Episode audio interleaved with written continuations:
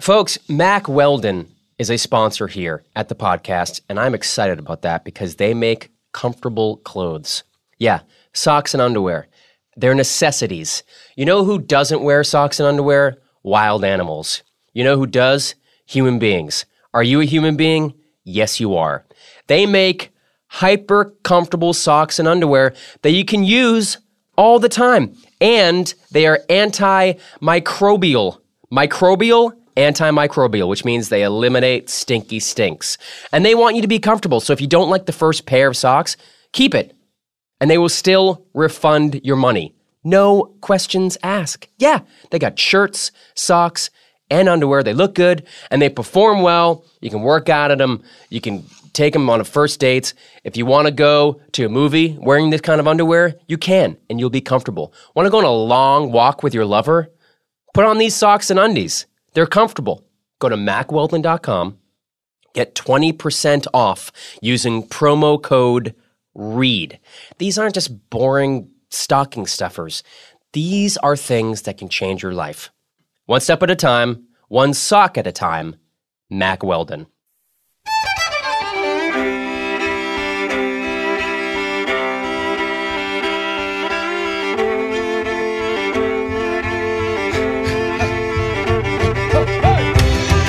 Well, another Thanksgiving has come and gone. To my American listeners, happy American Thanksgiving. Uh, to my Canadian lister- listeners, happy belated Thanksgiving.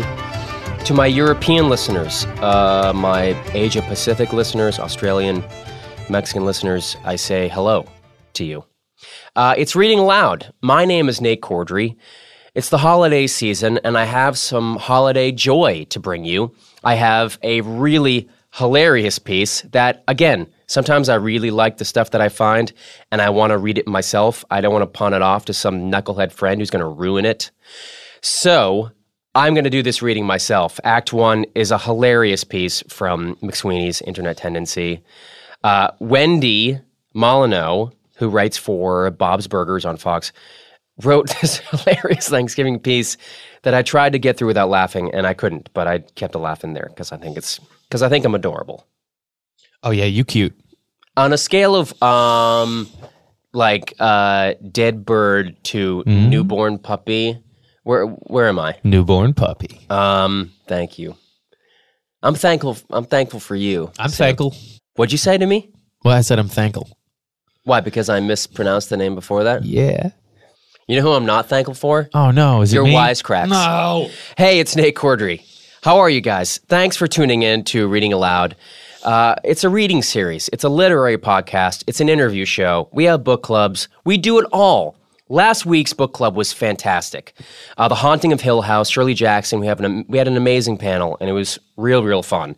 So download that episode if you want something to listen to. I'm assuming a lot of you are traveling back home after being away for Thanksgiving. Thanks for putting us in your ears while you negotiate holiday travel. That's not diff- that's not easy. It's difficult. So thank you. And I'm going to reward you with some laughs.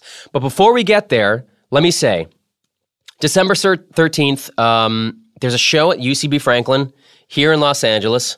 I'm pointing at you, Sam. Yeah, I'll be there. Okay. Uh, it's the last live show I'm going to do for a while, probably not until next summer. So if you want to come and see a live reading aloud show, this is the one to see. Sunday, December 13th, UCB Franklin, Steve Agee, Jon Daly, uh, Seth Morris, Emily Maya Mills. It's a fantastic lineup, as usual. All new pieces. I will not be repeating a single piece. All new stuff, new content. So come down to the UCB. It's $5. Sunday, December 13th, before you get out of town uh, to see your family for Christmas or Hanukkah. Uh, hang out and get some laughs. It's five bucks. Um, so check that out. Also, pick up, uh, it's called Station 11. Emily St. John Mandel. It's getting four out of five stars on Goodreads. New York Times gave it a great review. Amazon's four to five stars. It's a fantastic read. I just started it and it is real, real fun. Let me read you the, the basic description, which is on which is on Amazon. Uh, it says uh, an audacious darkly glittering novel set in the eerie days of civilization's collapse, Station 11 tells the spellbinding story of a Hollywood star, his would be savior, and a nomadic group of actors roaming the scattered outposts of the Great Lakes region, risking everything for art and humanity. It was a National Book Award finalist. It didn't win, but it was a finalist. New York Times bestseller, Station 11. Emily St. John Mandel, go pick it up now for the book club, and that's coming up in three weeks. So be a part of that. And you can reach out to us. You can reach out to me at Twitter at I'm Nate Corddry.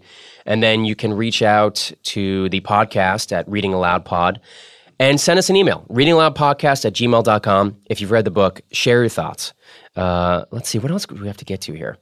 Um, oh, I, before we get to this first story, I just want to say that I'm reading an amazing book right now, uh, separate from Station 11, 11. It's called Stoner.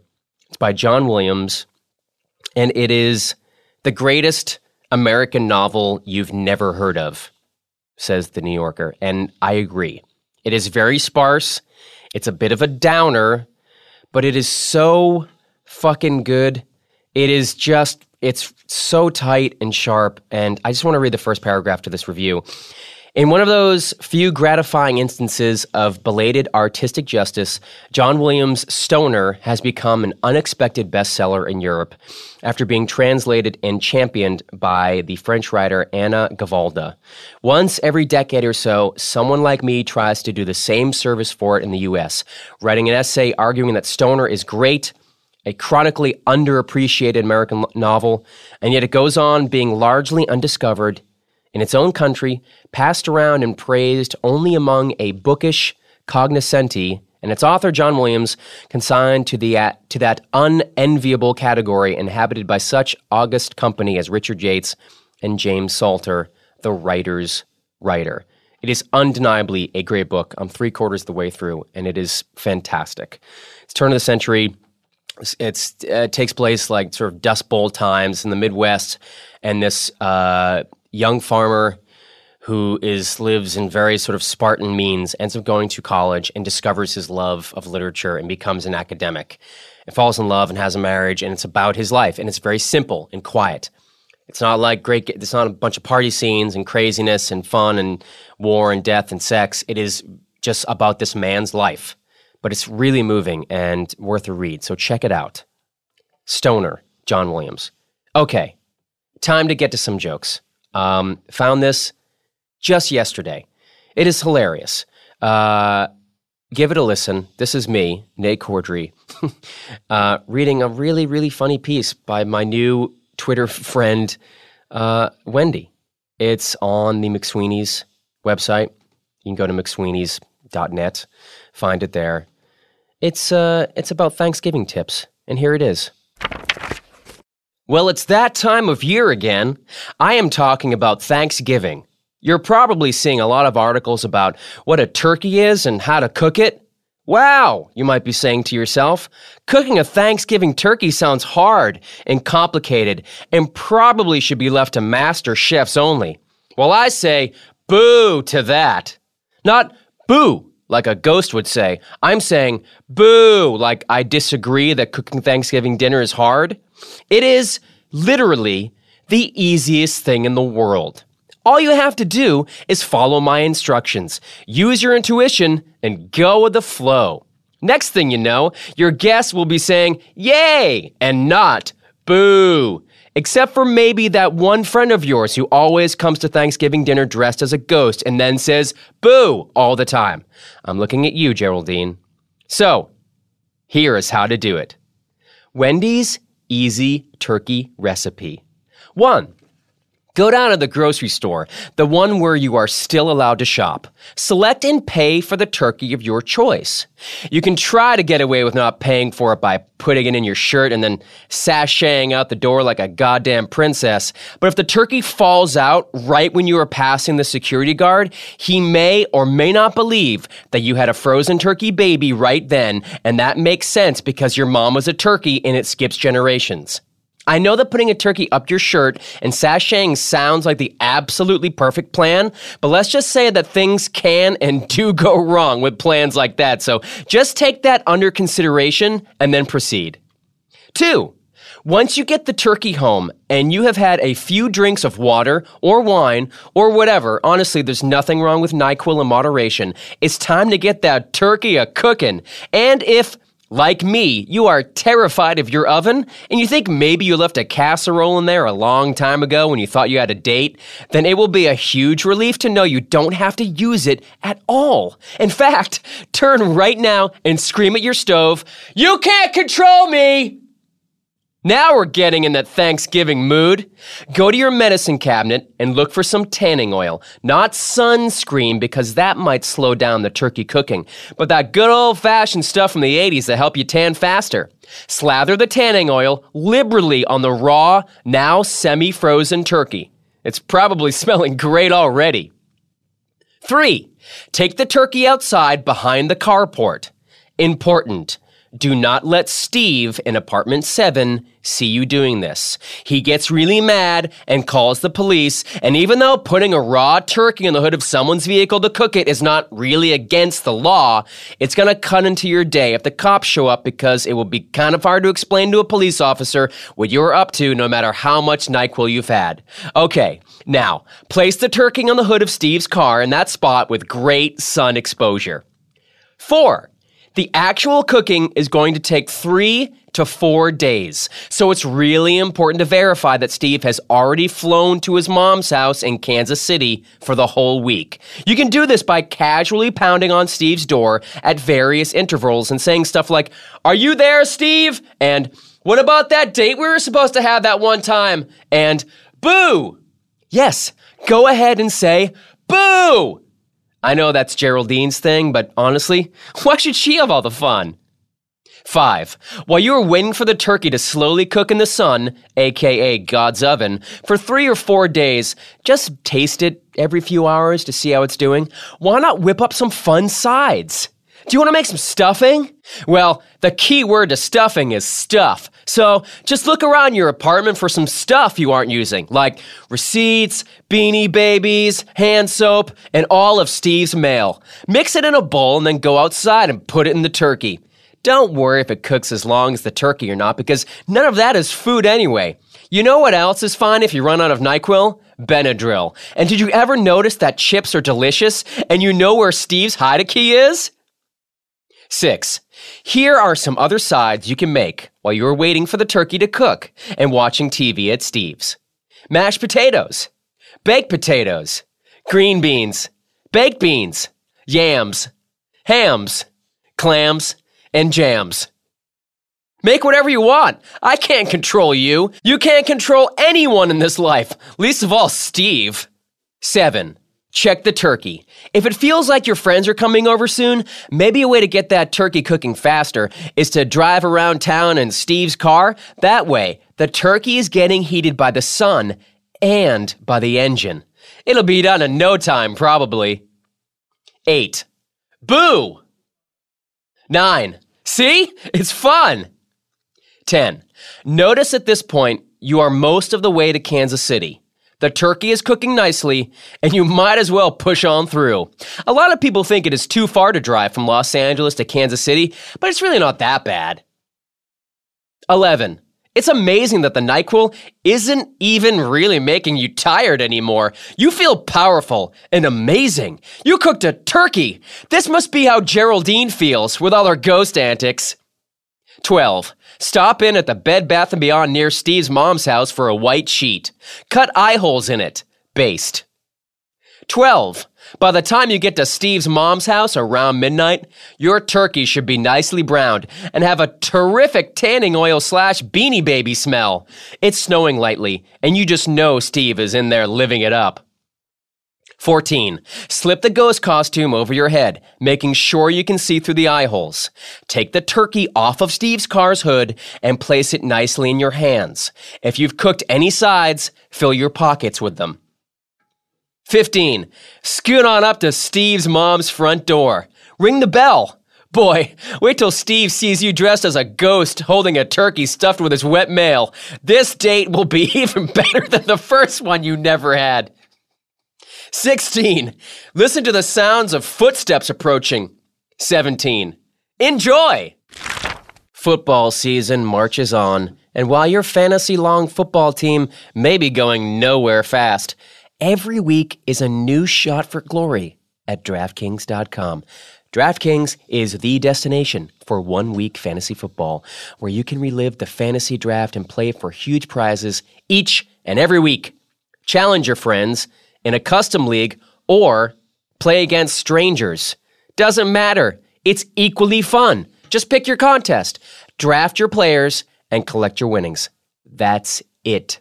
DraftKings is crowning a new millionaire every week this season, and you could be next. Yes, I'm talking to you, Lisa, and you too, Darren, but only if you play. This isn't fantasy as usual. This is DraftKings. Welcome to the big time. Hurry to DraftKings.com now. Use promo code READ, as in reading aloud, wink, wink, and play for free with your first deposit in Sunday's Millionaire Fantasy Football Contest. First place takes home a hundred grand and a lifetime of bragging rights. Enter READ for free entry now. Only at DraftKings.com. That's DraftKings.com. Peter Mehlman is a writer of great success. Nominated for five Primetime Emmy Awards, Peter is perhaps best known for his work on Seinfeld, working as a writer and producer on over 150 episodes of that show and coining some of its most famous turns of phrase. But there's more. Well before Seinfeld, he wrote for just about everyone GQ, Esquire, New York Times Magazine, The Washington Post, where he was a sports writer. Having succeeded at all of those things, now he's writing novels. His first novel, entitled It Won't Always Be This Great, is published by Bancroft Press and is fucking great. Peter Mehlman, thank you for coming on Reading Aloud. It's my pleasure. This book is uh, really fun to read. I had a blast reading it. Um, it's smart and funny and cynical and wry, and it's right. I have to say, it's right in my wheelhouse of fiction. I like suburbia anything that takes place in suburbia and deals with um, the countless frustrations brought upon the suburban man or woman um, fascinates me. Yeah. Is that did you grow up in suburbia? I actually didn't. I mean, I grew up in Queens. I pretty much grew up Oh. in an urban setting. Um, and I'm not exactly sure why I became so fascinated with suburbia, but you know, like I was a huge John Updike fan, and Oh, you know, yeah. all that stuff is incredibly suburban. And you know, I went away to college at University of Maryland, and you know, all of a sudden I met all these people from you know the suburbs of every major East Coast city, and Yeah. it was like a different planet. Yeah, completely different walks of life. Yeah, and the just the sheer level of tact that takes to get through your day in these little suburbs. I, I could have never done it. You put it so brilliantly. I um, you talk about privacy in the city. Um, it's page twenty nine. Do you mind if I read No, your book go at you? ahead. I love the city. Elise worked in an art gallery, so I got to go to parties with lots of chain smokers floating above reality discussing airy philosophies. I think pretentiousness is underrated. It's being down to earth that makes people boring. What I miss most about the city is the privacy, not like suburbia, where God forbid you're depressed and take a walk past all the French doors with everyone peering out, gee, Margot, does he look suicidal or what?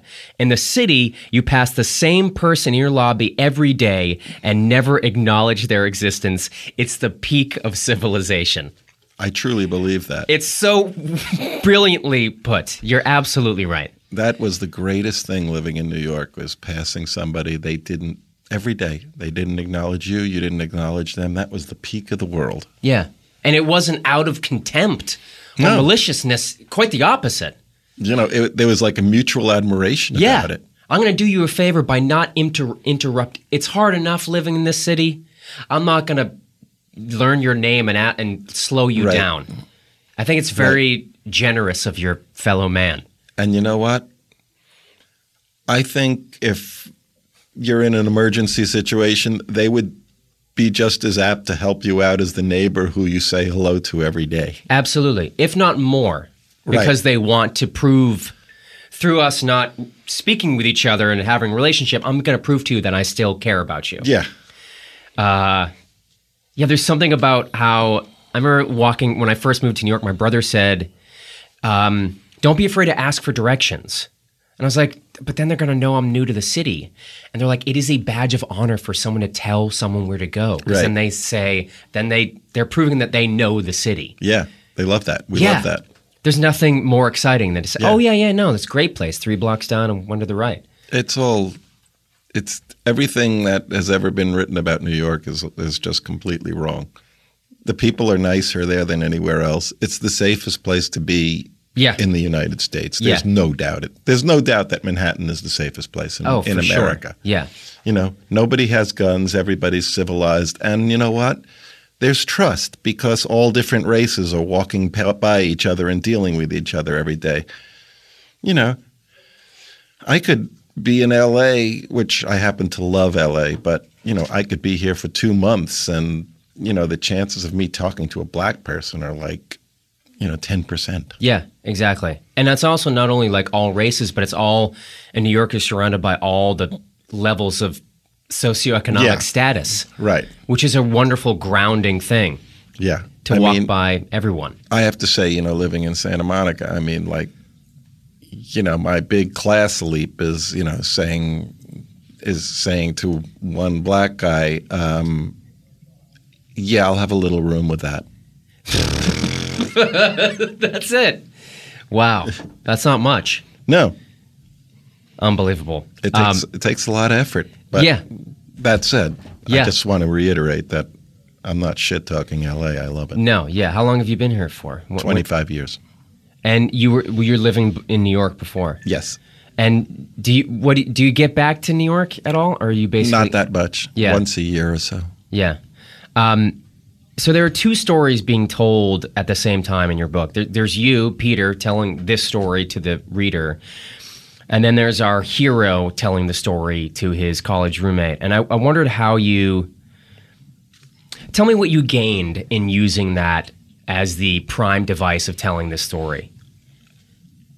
I gained um, I gained the benefit of doing it all in first person, and I gained the benefit of telling it from the point of view of somebody who rarely has had the floor in his life, you know, who's rarely gotten to talk at any kind of length about what he thinks or feels. So to me, it's a huge benefit to just be able to go off on huge tangents and to not, you know, constantly be moving the fo- the story forward. Just, you know, to go off and and think of something else and have ping ponging thoughts. You know, that's the way I want to wanted to write. You know, and it was. You know, there was a certain stream of consciousness quality to the book, and um, you know that's what I really liked. And you know, the the character is not me, and you know he's not based on me or anything like that. But I did get the opportunity to inject him with some of my little points of view, like that that what you read, mm-hmm. you know.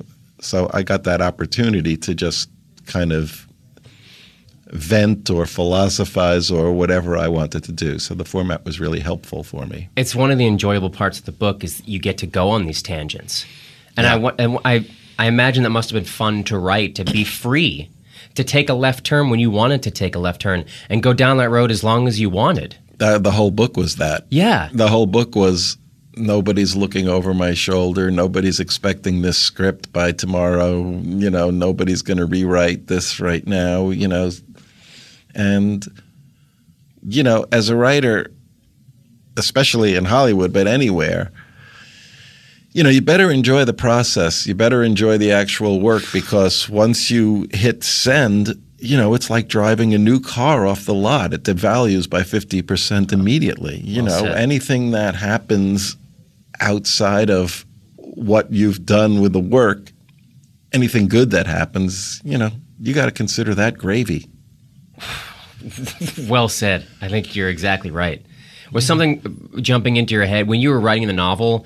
Did you have because you've been used to writing television scripts, was that in your brain that format that you had to sort of break and say, "No, this I'm writing something completely different from a different voice and I'm following a different rule of writing." I have to, or did your TV habits kick in? I would say it was the opposite.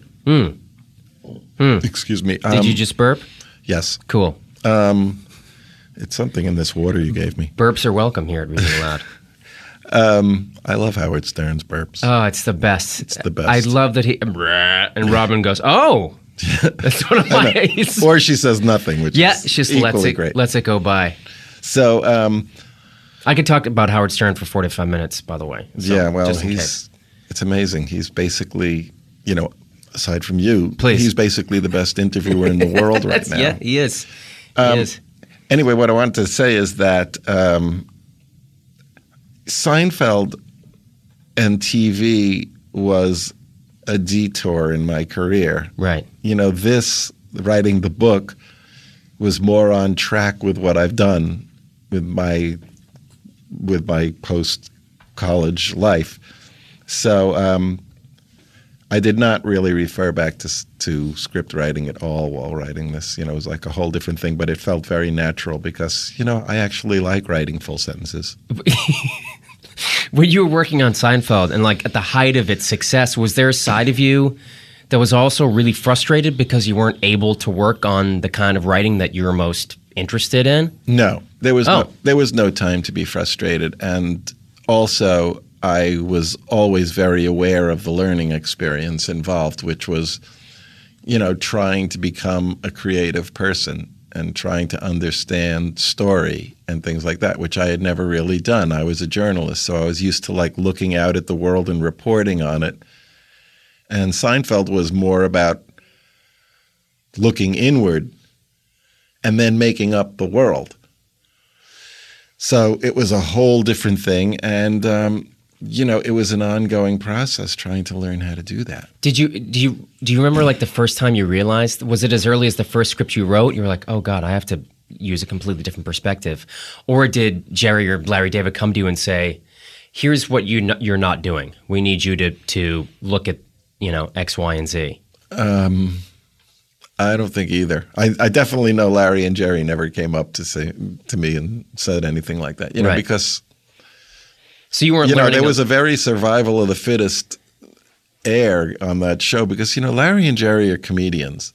You know, comedians are cold blooded. yeah You know, you get hired on the writing staff of Seinfeld and you come up with good ideas or you are gone. you're fucking gone. Yeah, yeah. And, you know, and really gone. I mean, you know, Jerry was never somebody who had a problem with, you know, letting someone go next, yeah, absolutely. you know? Yeah. And so, you know, you weren't coddled, you were kind of on your own, which was great for me because I'm used to working alone. You know, as a writer, at, like at the Washington Post, I wasn't sitting around and you know with six other writers going, "Gee, how should I open up my lead here? You Yeah, know, right. should I say should I say the president said or should I say the president inquired?" Right, right. You know, I was used to being. You know, I, I could have never worked on a show. You know, I couldn't have been on Friends or something like that where everybody's shouting out jokes till three in the morning. I would have been fired because Right. I can't do that. But was that the way that the Seinfeld room worked? That everyone went on their own and created their own. we things? didn't have a room.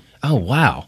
How many people were, were writing during during it varied wildly. You know, the first year there were like four. The second year, the second year, the second full season. You know, the first full. I'm talking about full seasons, Yeah. which is season three. There were like four. Season four was you know the best season of the show, and you know we had Larry David, Larry Charles, and me, and then we had four comedians on staff who basically were there to generate ideas. Yeah, So um, then, when the show got really super popular and everybody was just, you know, awash in money, they could hire much more people, you know, and you'd have, you know, three or four other writing teams. And, you know, then we got a few people from Harvard and they start, you know, reproducing and multiplying and right. you, you know, they, they they start doing mitosis, and there's like, the next thing you know, there's like fifty of them. right. All from the Lampoon, yeah, all regurgitating the same material. exactly. Um, it seems like that's a sign of good leadership because I've I've been lucky enough to work with some great showrunners that like successful guys like Aaron Sorkin and Chuck Lorre, and they do the same thing. If you're not cutting it, you're fucking gone. And I think they have they have quote unquote bad reputations as being hard bosses, But I think that that's also driving the writers, the men and women who are in their rooms, to work hard and to excel. Because if, if you can't hang, like this isn't playtime. You're you're you're gone. Yeah, I mean, you know, they do it their own way and they stick with it. You know, I Chuck's way would be, you know, rough for me. You know, with In what all- way? Well, you know, he's very, very, you know, collaboration of a whole group. Yeah, yeah, You know, yeah. People don't go off and write their own episodes. right? I don't, or or if they do, they've had the story entirely beaten out before they go off, and Right. then it's basically Mad Libs. Right. You're just inserting your own flavor, and that's Yeah. basically it. Yeah.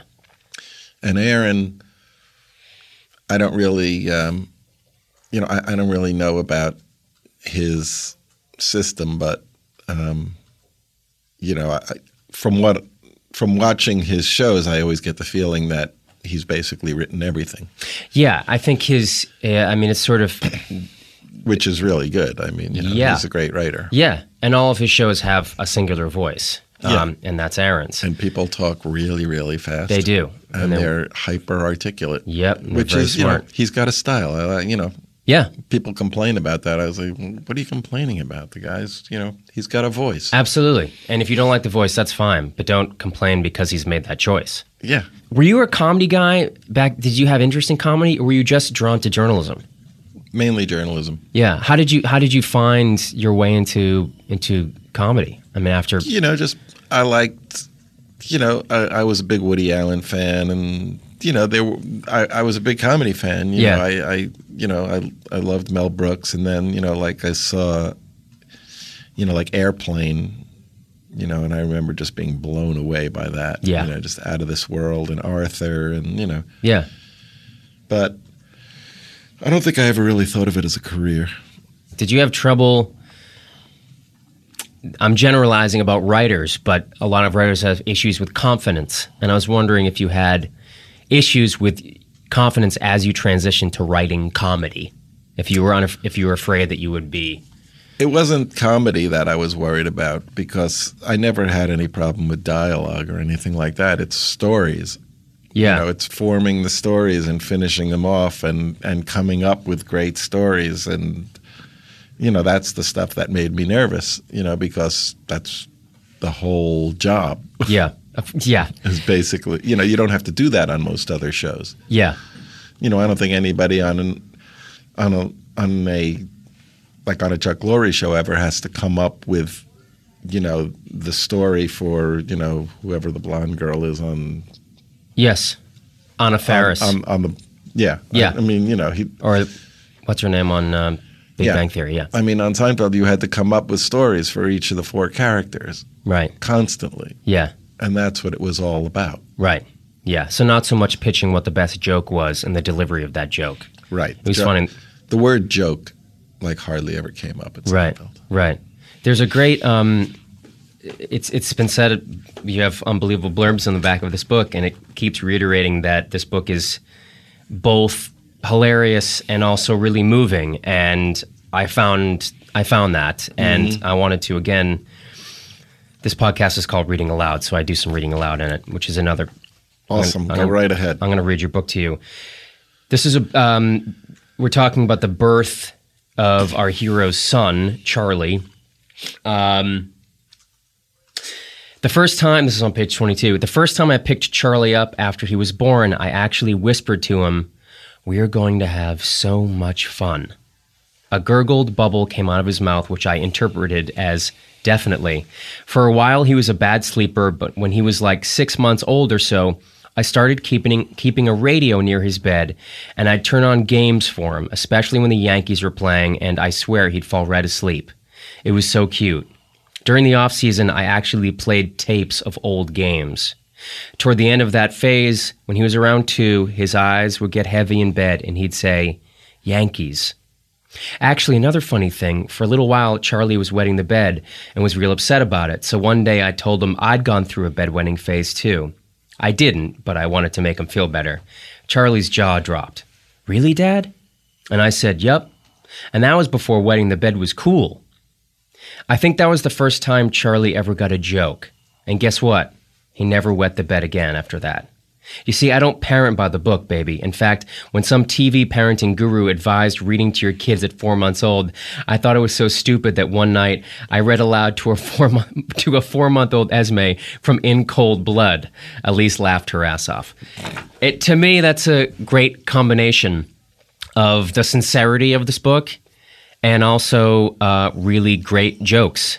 And I wondered, as you were writing it, did you want to have that balance? Was that balance there throughout, or was it heavy on one side or the other?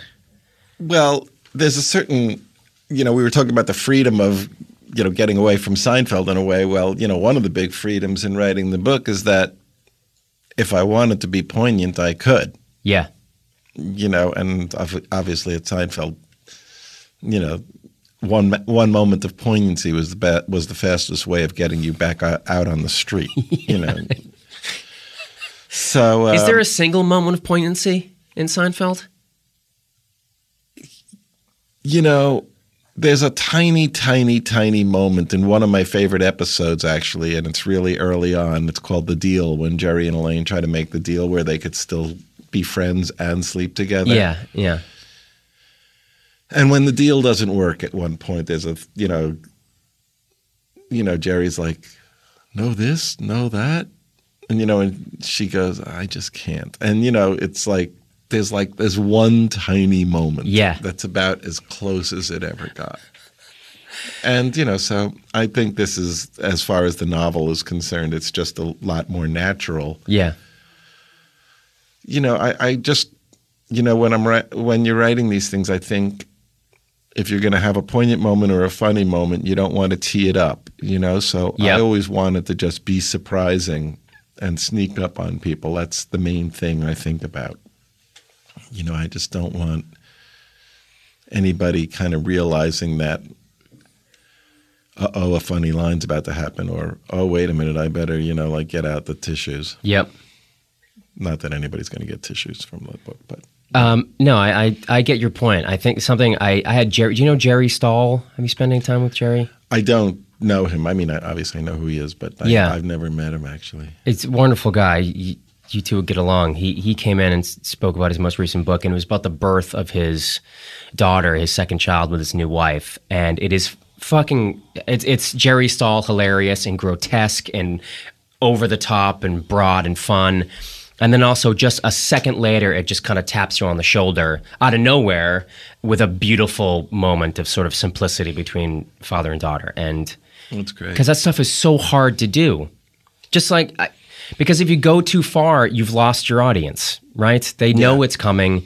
They've already checked out. Doesn't matter how great you deliver on the actual moment, they already see it coming from a mile away. So it doesn't have any resonance. Yeah, they can't see it coming. Yeah, It's that's really important to just kind of hide. drop it in, and yet, you know, don't. You know, it's it's a perpetual huge effort to make everything look effortless. Yeah, right. And that's, isn't that sort of the nuts and bolts of a great writer and a great actor? I would hope so. Just that it is effortless. Yeah, even though it's a huge effort to It is it effortless. impossible. yeah, I mean, it's like a ton of work to make it effortless. I something there's a, such a small piece of color about this character that I love so much, but I, that he's I've never heard this described ever, and it made me laugh out loud because it, it is so silly that he is a monogamous masturbator. Yeah, I, I where the fuck did that come from? How did that pop into your brain? I don't know. God, is that funny? I love the idea of somebody who ah. who thinks of the exact same girl every time they masturbate, no matter what, and they would feel like they're cheating. on. Yes, yes. I don't know. I have no idea where that came from, but I just, you know, sometimes you're just writing and you like think about it and like, oh wow, that would be really funny. I mean, I I saw this guy within five pages, but um, that was such a beautiful piece of color. Masturbation is such a private thing. You're able to to um, sort of you, you you get to enjoy any fantasy that you want. Yeah, It's no holds still- barred. and he's still loyal in that. Yes. So it says a lot about the character too, Yes. in a funny way. Yeah, I guess it's. I guess it, I love the joke because you're. It's it's something that should be A, and it's and this character's doing it in Z. It's the exact Yeah. opposite of what masturbation should be. Exactly. And it's that that pull between those two things. And the funny thing is, you know, like somehow, you know, like 30 pages in, you know, at a certain point, I had had him making one little crack about his wife, and I felt so bad about it. And then I realized I really like his wife, and he Yeah. likes his wife. yeah. And, you know, this could be an all new genre. The Yeah. the marriage that works. It was so Who I- writes about a marriage that's good? Nobody lo- writes about that. it jumped out at me. It really did. I thought, well, this is this is gonna turn. This is setting me up for some fuck horrible piece of thing la- later in the story. But it ju- it really jumped out because I'm so used to mm. when you read this kind of like stories about suburbia. It, it is a fraught yeah. marriage, relationship, whatever. That is like the crux of the story, and you're stuck in a loveless marriage, whatever. And this is the, he loves Elise. yeah. Crazy about her. Still trying to impress her. Yeah. 24 years in. Yes, and he's he's he, he's worried about saying certain things because he doesn't want to embarrass himself. And I just I it's lovely. It's so Yeah. lovely. He's still on guard. I love that. On guard, yeah, You yeah. he's still like, I'm still trying to impress this girl. God, It's great. It's so cle- I, I hate to use the word clever because I feel like that's a shitty word for No, I writers think to you hear. bring. I think that's a good word to bring back. Okay. All right. Good. Because it is. It's incredibly clever. You've told this story a bunch of times, so I apologize to make you tell it again.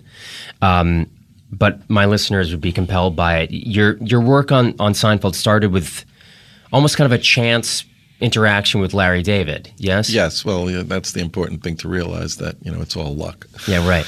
it's ninety. There's no goals about meeting Larry that day. And Yeah. Yeah.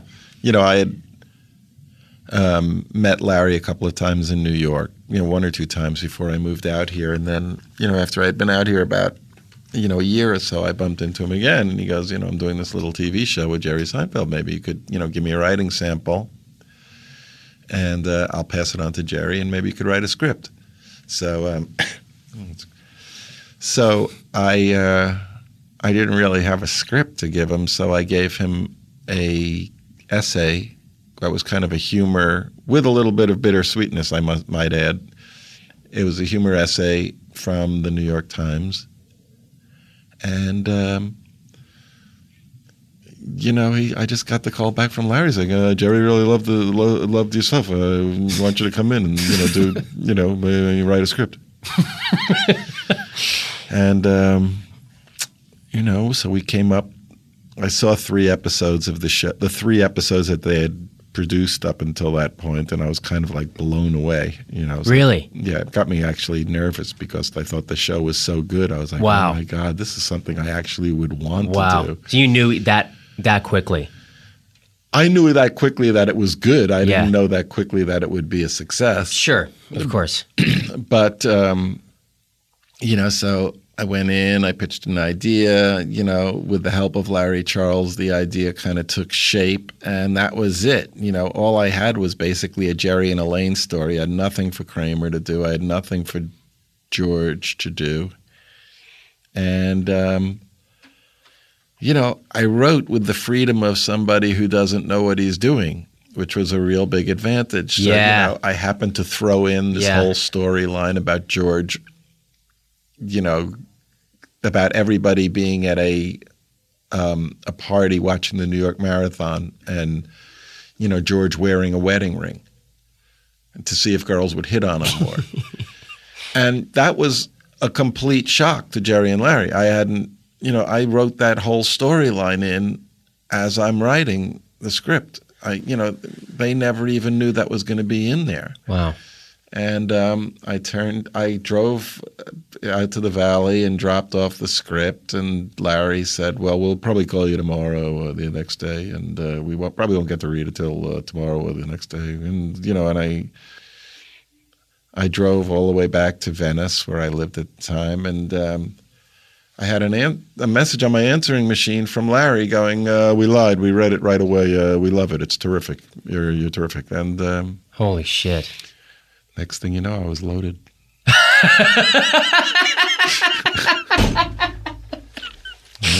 Well, that's pretty easy. Yeah, crazy. Um, when did you realize that something? I mean, something like, are you?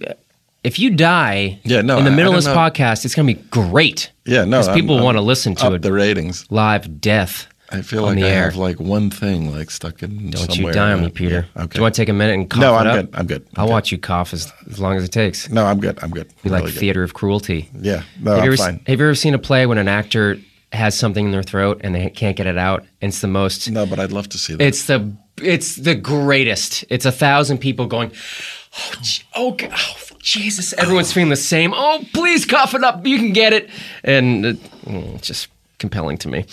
When did you realize that something as simple as it's two words, double dipping, and it became this this this new phrase in our culture that almost if you if you wanted to pull one thing from Seinfeld to the average viewer who isn't a Seinfeld like obsessive I mean shrinkage double dipping when did you realize that those terms had cultural significance did you like oh I, I, I don't know Certainly not when I wrote them. of course of course you know, it took for it took a while. You know, like I don't know. It's just like all of a sudden, you know, it starts off slowly. Like like what's the first what's the I first remember little- on this uh, hearing, you know, some really dopey morning drive time radio show where, you know, like I don't even know why I was listening, but the woman, you know, talking about some actor and going totally sponge worthy. And I'm like, what? holy shit And then, you know, like I remember saying to like the writer's assistant, you won't believe what I heard on the radio. She goes, Oh no, I hear people saying it all the time. I'm like, what? You know, it's bizarre. I mean, you know, in double dipping, I, you know, and you know, I'm always like amazed about double dipping and shrinkage because those seem kind of obvious to me. You know, especially double dipping. I mean, you know, who, how come nobody came up with that? It's like sitting right out there for you. Uh, do you do you use a lot of dips do you eat a lot of chips No, I mean, I saw somebody at a party once, though, that got annoyed. You know, they didn't say double dipping. They Sure. say, you know, you, you, you put it in there, you know, you're getting your germs. And, you know, obviously I thought, wow, that's a great, that would be a great Seinfeld moment, you know, to blow up a party or something like that. And I don't think it was any big stroke of genius to come up with double dipping, and, you know, to, to, you know, to, sure you're trying to find a, some kind of into yeah term that indicates what you're talking about. So, you know, so that was no big deal. You know, that didn't, you know, it's it's like the only time I ever tried to coin a term was like anti-dentite. And Yeah, that yeah, was yeah. in the same episode as yada yada. So anti-dentite kind of got lost in the shuffle and yada yada went crazy through the roof. It sure did. I'll finish up with this. I just I I wondered if there was um, certain novelists or writers that you admired and um, maybe emulate isn't the word. Maybe it's a journalist, but there are there certain men and women that you consider to be greats and that you're drawn to that you that you read. Yes. Um, John Updike, Philip Roth, Hmm. Lorrie Moore, Yeah, Joan Didion. I can't get into Joan Didion. Oh, you got to read the White Album. It's like, I tried. I couldn't get through it. really? Oh, she's the greatest. Fuck, I can't. I don't know. I just. Try it again. All right. Fair Um, enough. Or try After Henry. There's a book called After Henry, which is more about the 80s. Maybe it'll be a little bit more relevant for you. Okay. Um, being all millennial and whatever you are. I was born in 77, Peter. Oh. Cut me a fucking break. Jesus. Oh, wow. God. But I look I've- good, don't I? Yeah. I look great. Thank awesome. you. Yeah, Yeah. Tremendous. Well, Absolutely. pres- well preserved. Yeah, a lot of SPF. Of course, this cryogenic studio you have in here. That's um, anyway. I want to um, keep you awake. it's like yeah. the Letterman studio. who else do it? Uh, you know, and um, Don DeLillo. Yeah, yeah. Are you a Franzen guy? Don't you do it. I'll Um, throw you right out of here. I, I no, I like him. Okay, cool. Good. You know, I'm actually the the only reason I hesitated is because I'm having a little bit of trouble getting into purity. Purity? Okay. I gotta get, I you know, and it's more me than the book. I'm I've kind of enjoyed, it, but I don't know. Like I'm starting to think like maybe this was one time he's hitting on a subject that I don't care that much about. Okay. Yeah. but he's great. You know, I mean, the corrections was like Oh, insane. When you uh, when you get home, if you have a spare hour, every month our show does a book club where I bring three or four writers, comedians, uh, um, book lovers in. We'll read a book and then we'll spend an hour talking about it. And we've done both purity. Yeah, I know what a book club is. no, I'm just kidding. I think we're gonna finish the interview right now, uh, and um, and we you fucking asshole, um, and we had a very spirited discussion about purity. People fucking hated it, and people loved it. Really? and it was split amongst well, that's genders. good then. That that makes me want to read it more. oh, absolutely, yeah. There's a lot of fire in there. Um, you know, I mean, I, I think I think any, most good writers are going to split you amongst gender lines. I mean, you know, people thought Updike was like unbelievably misogynistic, Yeah, yeah. or Philip Roth too, misogynistic. Oh, for sure. misogynistic. I don't happen to think so. Yeah. but still, his the, the observations are so amazing. You know, I'm more influenced than Updike by Updike, but you know, Yeah. just, you know, I just can't believe how great he is. For the beginning of the baseball season, I'm a big baseball fan. I read um, on the show. I read, um, Ted Williams. yeah, yeah. It's it's it's the greatest piece of sports writing ever, right? It's out of, out of the greatest ever. Yeah. Okay. Good. out Hands of down. this world. Yeah. Out of this world. I mean, that's a great piece to read in the beginning of baseball season. Oh, it's just the most charming thing you've ever read. It's so beautiful. It's stunning. And he's, you know, I mean, first of all, just that this genius man can, you know, take the time out and write about Ted Williams. No, you know? I know. See, I thought for for me first reading it, I thought, wait, writers can like sports. Yeah. I thought writers are just like solo academics who just are by themselves and they come out of their caves and they're strange and th- they certainly don't like sports because sports are what dumb jocks are into. These two worlds can cross and Yeah. can cross so beautifully. Yeah. That's what I, love. mean, and you, you know, you could cross journalism too. You know, I mean, Yeah, you know, you think Truman Capote, some of Truman Capote's greatest work is journalism. You know, well, In Cold Blood is basically journalism. Sure. and it's it's the greatest. It's one of the greatest books ever written. yeah, and you know Tom Wolfe and Yeah, uh, yeah, yeah. You know all these guys wrote incredibly great stuff. yeah, um, Gay Talese, yeah. Right, right. Um, oh, what have you just Gay said? Talese's article. I don't know if you ever read it. He, he wrote a piece called "Frank Sinatra Had a Cold." It's out of this world. No, I, I haven't read it. Yeah, you'd love it. I'll read it immediately. Uh, Peter Mehlman wrote a book. It's called "It Won't Always Be This Great." It's out now. Go pick it up. It's wonderful. Um, Peter, thank you so much for coming in and chatting with me. This was really my pleasure. It was great. Oh, cool. Thanks. It's Act Three. It's reading aloud, and every Thanksgiving makes me think of this one very specific story of my past. I had a very strange Thanksgiving in 1993. I was, uh, God, how old was I? 46. I was 46. 47? I was 15. I was 16. And I just, I wasn't getting enough attention, I guess, in my life. You're laughing, but it's totally the excited for this story. I am the, I'm the youngest of three. I was an adorable little kid. I did the drama club because I wanted people to get praise from people. I wanted attention and positive reinforcement because I didn't have enough of it. And I was like, well, how can I get more people to look at me? And I wasn't a, like I wasn't the smartest kid. I didn't get good grades. Um, I just didn't care. And so I thought, well, all right, this is I want to meet girls and I want attention. So how do I do that? Well, duh, you become the mascot. Which I did. I auditioned to be the Weymouth Wildcat. There was only one other kid auditioning who was um, a troubled kid. And I was friends with one of the um, cheerleaders, and the cheerleaders cast the mascot. The mas- mascot, your commitment is to the pep rally before Thanksgiving Day, to all the f- home football games, to the home basketball games if you want. But really, it's about football season. So you get a really old, ratty Wildcat outfit. You put it on. You get to dress in the locker room where the football players dressed. And I felt like I was part of the team because I was such a sports fan and I didn't have any sort of athletic gift at all. And I remember going into the like talking to the football coach saying, "Hey man, my name's Nate Corddry. I'm um, going to be the mascot this season. Is it cool if I just like prance around?" I don't think I used the word prance, but I might as well have. Like on the sidelines during games, and he was like, "What? What? What?" Get the fuck out of my. Sure, just don't get in my way, you fucking idiot. I'm sure he was a lot more polite than that, but he just like brushed me off. Like, I don't care about the mascot, you dumb dumb. Um, I forget how that coach is, what, who he is. I think he's passed away. Suicide. Kidding. Totally kidding. Um, so, Thanksgiving Day, we play Brockton. Brockton is a football powerhouse. Fucking hate Brock. I know. Bro- and Brockton, Sam, is tough.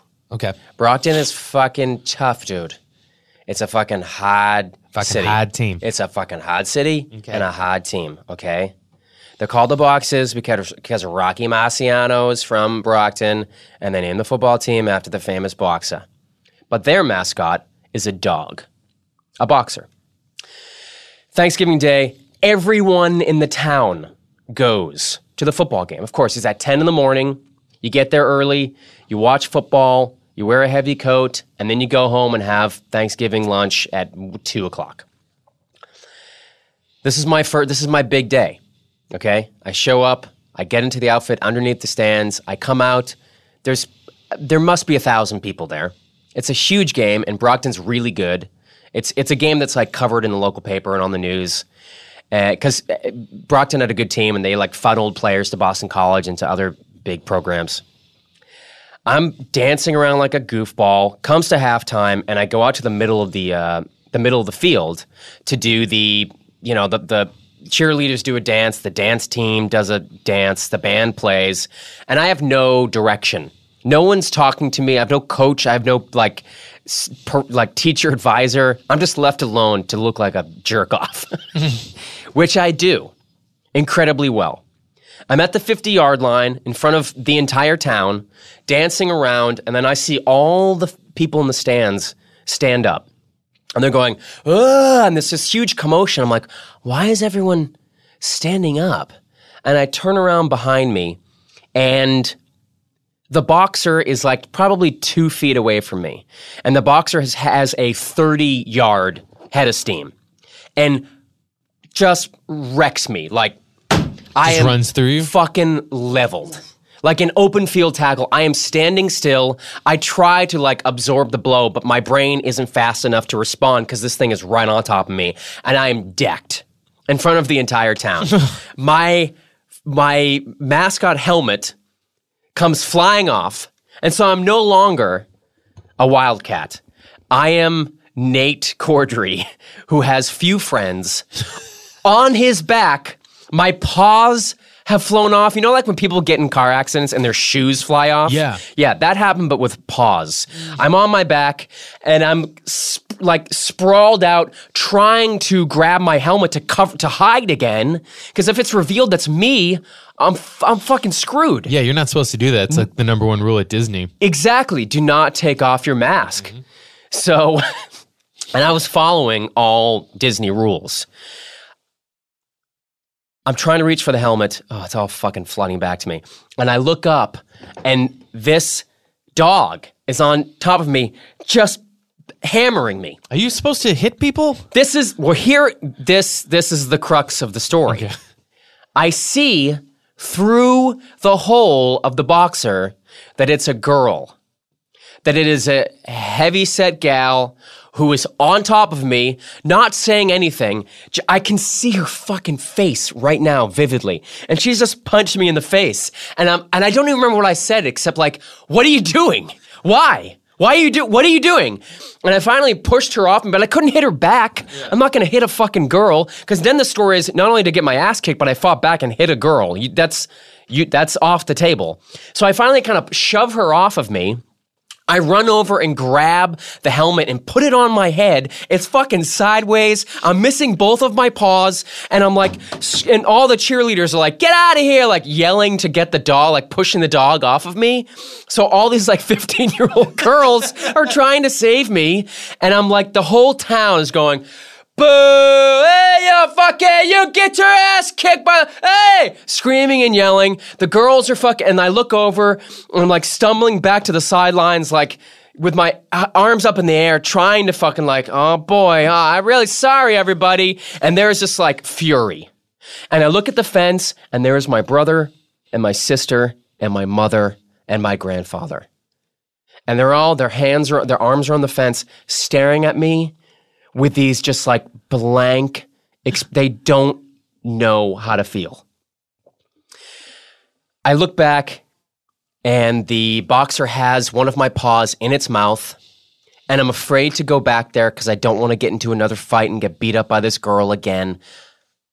My mother, No, my mother, No. crosses the football field at halftime, goes over to the dog, takes it, and says, "I how dare you?" My mother. I couldn't stick up for myself, Sam. I had to have a bunch of 15 year old cheerleaders, members of the dance team, and my fucking mother get my paw back. Did you ever recover from it? Sounds like you're still on that field. No, no, it's like post traumatic stress every Thanksgiving. I make my way through the crowd, which was a fucking nightmare, underneath the stands to like have a fucking moment by myself. I take the helmet off and I'm just like, did that happen? Do I I have to go to I have to go back to school on Monday. I have to go to school. My ears stick out. I'm a fucking goofy weird kid. I have very few friends. I'm not good at school. I'm um it's all over. I will be forever remembered as the guy who got his ass kicked by a girl on Thanksgiving Day. I wanted to um my perception of course is is is uh is clouded by uh, fear and insecurity. So I wanted to bring in someone who experienced that with me. So um so I need to I need to I need to call my sister. Hold on. Hello. Laura, Yes. hello. Hello. Excuse me, hello. Listen. This is your Uncle Nate. Oh, good Uncle Nate. Yeah. Hey, Uncle Nate um, forgot your son's uh, birthdays this year. Ooh. The little yeah. What do you, how do you think about? Uh, yeah, I, I feel like I missed both both of them by a day. Uh, no. What? What do you think? no, you got something for Noah. You got him the Brady jersey. I did. I got him the Brady jersey, and then I sent some stuff to Owen as well. Oh, but I was yeah. late both times. Yeah, I think so. Yeah. I, am I? I put this on Twitter this week because it was a realization that I made. I think I'm like, oh, I kind of okay. I feel like I'm I'm like the weird fucked up uncle. No, I don't think you're. The, you're definitely the cool uncle. Um, well, I mean, Bob's cool, but they don't get to see him as much as they get to see you. So you're definitely the cool Yeah. uncle.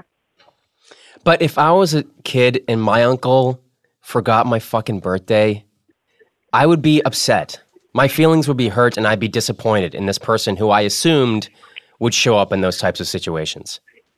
Well, but if you think about the uncles that we had, it's very different than the role that you play. Like you're involved. That's they know you, they text you, they call you. So something like that, they just almost get excited if you miss it because then they have another present away. Well, sweet. Then uh, December 27th, I'll be wishing them a Merry Christmas. now you're pissing. I was, I was, Yeah. I was really thinking about this week. I don't know why. I guess because it's the holidays, and I was like, "Fuck, man! I am the loose cannon uncle who doesn't have his shit together." Because I was driving, I was driving Sloan to swim practice, and she's like, "Why don't you have a girlfriend?"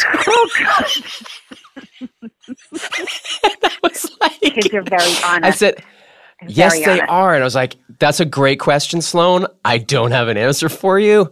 She's like, well, maybe I had a question about school. I was like, well, I don't have kids, so I don't I don't know uh, whether or not you go to school on this day or not. She's like, well, first you have a girlfriend and then you get married. Ah, I was like I was like, yes. I was. I was like, Yeah. yes. That's typically how it goes. Yeah. Yeah. But I felt like she single. thinks this is yeah. I I think this is my own insecurity and my own vanity getting the best of me. But I do think that both of them and my nephews think. Um, and you don't have to like refute this and be like, oh no no. I'm just saying this out loud. I think they think I'm weird and uh, and other. Anyway, let's go beyond that. And I need I need your help with this Thanksgiving story. I, I just told it, but I, but my memory, of course, is hazy and fucked because I witnessed it myself, and I'm not quite sure how bad it was because in my brain it was catastrophic. It was something I would never recover from. And like I was like I just don't I can get homeschooled. I don't have to go back to school on Monday. Did you you were you were there. You were at the game. I was there. How many people do you think were there? Oh Everyone was there. Yes? Hundreds, Oh, shit. hundreds of people. yeah, we actually got there. I went with mom, and we got there a little bit late, um, and we couldn't even sit on the Weymouth side because the stands were so full. So there had to be 500 people on the Weymouth side. Like when you think about, they do graduation there, right? So how many people Yeah, are they yeah. I would think probably about 500. So we had to go sit Holy on the shit. Brockton side, which was also packed. Yeah. Ugh, well, it's a big. I mean, it's a big game. It's a big game. Yeah, huge rivalry. had you yeah. had you uh, yeah huge had you ever gone before or did you go just to like support me Um, I had gone the year before because that's the big thing that you do in, when you're in college is when you get home for Thanksgiving, you see all your old classmates at yeah the Thanksgiving Day game. See who's gained weight, who's lost their hair, you know, who had a girlfriend, yep who yep. still who wore their Weymouth high jacket, et cetera, et cetera. yes yes. Remember mike smith had his had his weymouth high jacket? Do you remember? You know it was kevin smith. Yeah. and even at like 13 i was like you're a fucking buffoon wearing that weymouth jacket. You're 29 knock it off you goof. Anyway you go was bob there? I don't remember him being there.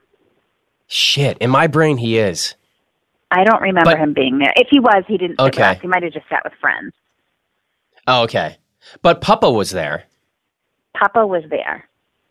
Yes. papa was did papa sit with you Uh, he did. Um, oh he did on the God. Brockton side.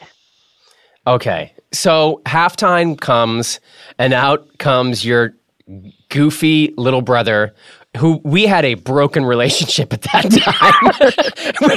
we, we didn't, we barely spoke, and when we did, it was cruel. it wasn't like until you went to college that like we became, we became better pals. Right, right. It's it's halftime. I'm out there dancing, and then what? What happens next? So the was it a bulldog or was it a boxer or something? It was What a it was a boxer. thing? Okay. So that animal was with the cheerleaders on the Brockton side of the field Yes. with the Brockton cheerleaders, and they were doing their little number and was like making gestures like, oh, there's the wildcat. I'm going to totally go get that creature. And of course, then the Brockton stands are like, you know, getting all excited and egging him on. Really? Um, well, Oh, my hold on, gosh. egging her on, and then um, uh-huh. so Thank then you. she went running across the field and basically like body checked you to the ground. Um, Yes. and and I think supposedly in, in all good fun, but you had no idea she was coming. And No, I no did idea not. that it was a girl inside that costume either. yeah. When you saw this- by a girl. We- when you That's what I would have said when I was nineteen. exactly. So, well, when you saw this this animal charging me, did you think? Did you turn to mom and go, "Oh shit," or did you? Did, were you laughing like, "Oh, this should be fun. Maybe No, this is I- planned." I actually thought I didn't think it was planned, but I actually thought like, what what what are they really going to do? Like they're to go over and like pull your tail, or they're going to go over Right. and like you know pull your ear. Like no one's going to body check a person in a cat suit to the ground. So uh, that's what I A broad from Brockton, Will. I leveled. it would. uh yeah, that it was just going to be like a, a game, and that maybe you'd chase each other around or something, you know, cat dog kind of thing. right. But I didn't. uh, my- I didn't think it was going to end that way. Do- Neither did I. Did you see my face like when my helmet came off?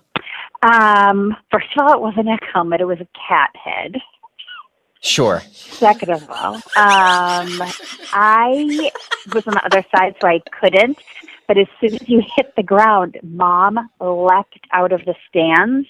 We were probably four or five rows up, and I don't even know if she hit any of the stairs on the way down, and was like, Jesus Christ! And off she goes to the other side, and Oh my gosh. yeah, and she was that mom who's like the letter writer. You know, someone pissed her off. She's going to write you a letter. Like our plane got delayed once. She wrote American Airlines a letter of how terrible it was, She was or She was a ball you know, buster. you got yeah. whatever a teacher who said something to you at school. She'd write a letter. So she was totally going to go over there and give this dog a piece of her mind. Um, and then as she got closer, we saw the dog take its head off, and it was a girl. And then we thought, oh shit, Nate just got decked by a girl. Whoops. Yeah, I think we. I'm pretty sure we left right after that too because we were so embarrassed for you. We didn't want to stick around. Um, Really? which was probably the worst thing we could have done. Like Yeah, you basically abandoned me to a thousand people. Hold on, I want to. Uh, there are two things I want to comment on. One, I'm incredibly moved by mom's immediate mother response to leap down and try to like protect her son, whether or not he's like about to get shot in the war or beat up by a girl in a dog outfit. It doesn't matter. She had the same impulse, and that's wonderful. I that's I that makes me feel good to know that like in that moment she went to protect me. Yes. Secondly, I don't know how come you left so quickly. Did you think people would Oh, you mean like your friends would see you and be like, "Oh my god, Laura, your brother just got his ass kicked by a girl. Are you ashamed?" Is that Well, how, I- is that what you felt? I think we were thinking like Nate needs to get out of here.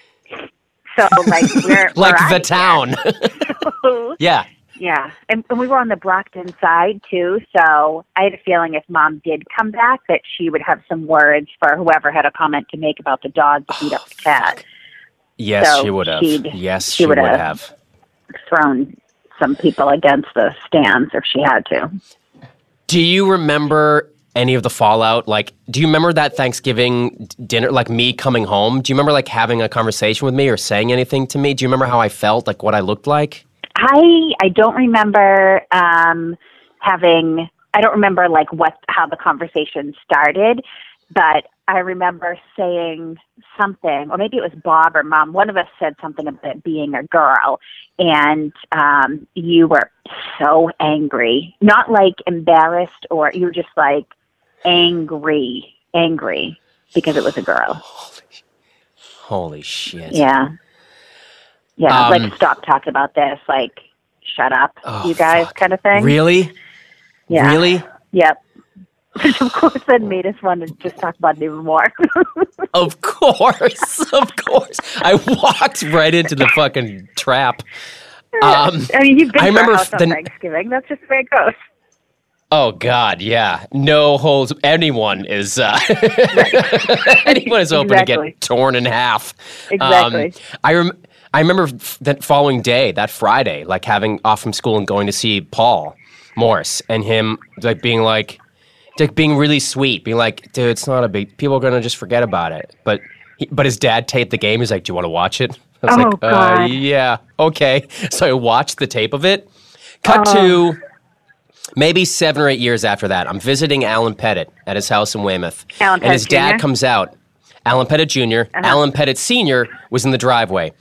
And he was wearing a, uh, it was like a thousand degrees in the middle of August. He was wearing a long sleeve sh- uh, sweatshirt. He goes, Hey, fellas, uh, I'm allergic to the sun. Anyway, let me tell you something. And I was like, Yeah, yeah. He goes, It's the cat. Hey, it's the cat. There's the cat. And I was like, well, hey, how you doing, Mr. Pettit? It's been, you know, seven years, nine years. But anyway, nah, you're the cat. Come over here. And he like gave me like a gruff kind of like, um, wrapped his arm around my neck and kind of gave me a headlock. He goes, hey, let me tell you something. I got three videos. My Oh, wedding, God. Rambo one, and you getting your ass kicked by the Brockton boxer. True story. Thanks. True Thanks, story. Mr. Pettit. So, so thank you to Alan Pettit Sr., who was the first grown adult who said something super racist in front of me. That's also a memory that I have. Um, Laura, thank you so much uh, for coming on Reading Aloud and, and sharing your memories of that uh, moment you. with me. Thank you. Um, I hope you have a great Thanksgiving. Thank you. I hope you do too. Hope you uh, right, I love you. bring a girl to Sloan's uh, Thanksgiving, or she finds one for you in the process. I, I am. I'm bringing uh, my friend Eleanor, but we're friends. It's not a Perfect. romantic thing. But um, but I am right. bringing a lady. Ah, Baby steps. Perfect. Baby steps. First, learn to talk to them. Second, love them. Uh, have a great Thanksgiving. I love you. I'll see you, You really too. soon. All right. Bye bye. All right, later. Uh, big thanks to my sister Laura, who I adore. Um, go taking a trip down memory lane. Uh, Thanksgiving is weird for me, but I still love it. Uh, happy Thanksgiving, happy holidays. I hope you enjoyed the show. Big thanks to Wendy Molyneux. Wendy Molyneux is a terrific writer, and she wrote this unbelievable piece on McSweeney's. It's just so fun. Find it yourself. Read it at your table. Uh, it's called Cooking a Thanksgiving Turkey is Easy. Thank you, Wendy, for allowing me to share it with my listeners. It's so fucking great and funny. And big thanks to Peter Mehlman for coming in and talking about his career and his novel, which is fantastic, and his, uh, his time um, working on Seinfeld. And thanks again to my sister Laura. Go pick up Station 11, be a part of the book club, and come to the next live show. It's going to be the last one for a while, so come check it out. It's on December 13th at the UCB Franklin. I'll see you next week with more Reading Aloud. My name is Nate Corddry, and have a great day. Oh, you hit me like a hurricane.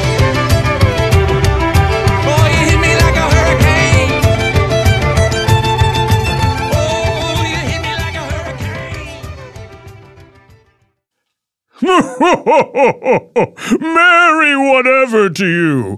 It's me, Santa Claus. Oh, better not give you my real name. It's the second scariest weekend of the year. And guess what? You don't have to leave your house to go shopping for great deals. The Earwolf store is stocked with lots of stuff to wear, hang, or give this holiday season. Like a limited edition comedy Bang Bang hoodie and poster. That's two separate things. It's not a hoodie. That's also a poster. That would be dumb. Get your head out of your ass.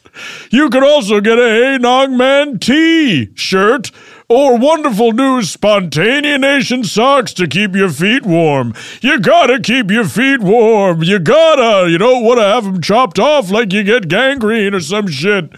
Support Earwolf and our podcast by their podcast by visiting earwolf.com. Click shop and get 15% off this weekend only with the code Black Friday.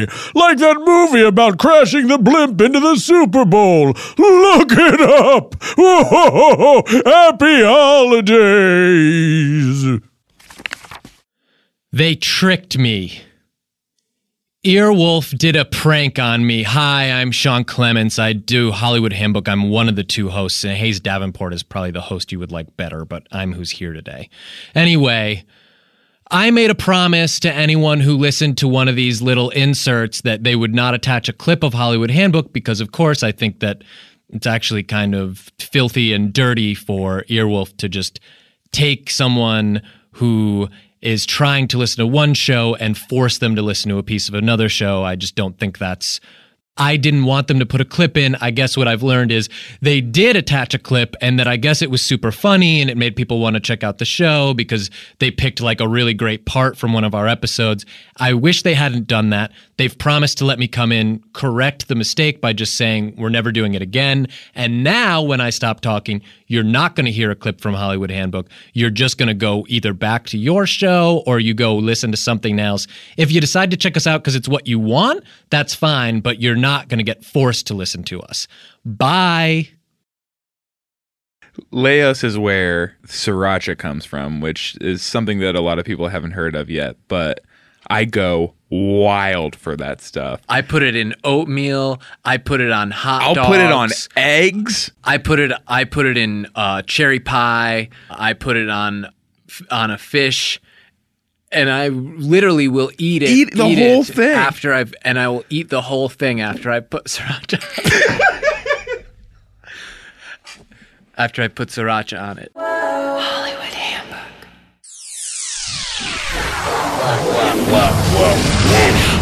Pop. Pop? Pop. Pop pop pop pop. This has been a Wolf Pop production. Executive produced by Paul Scheer, Adam Sachs, Chris Bannon, and Matt Gourley. For more information and content, visit wolfpop.com.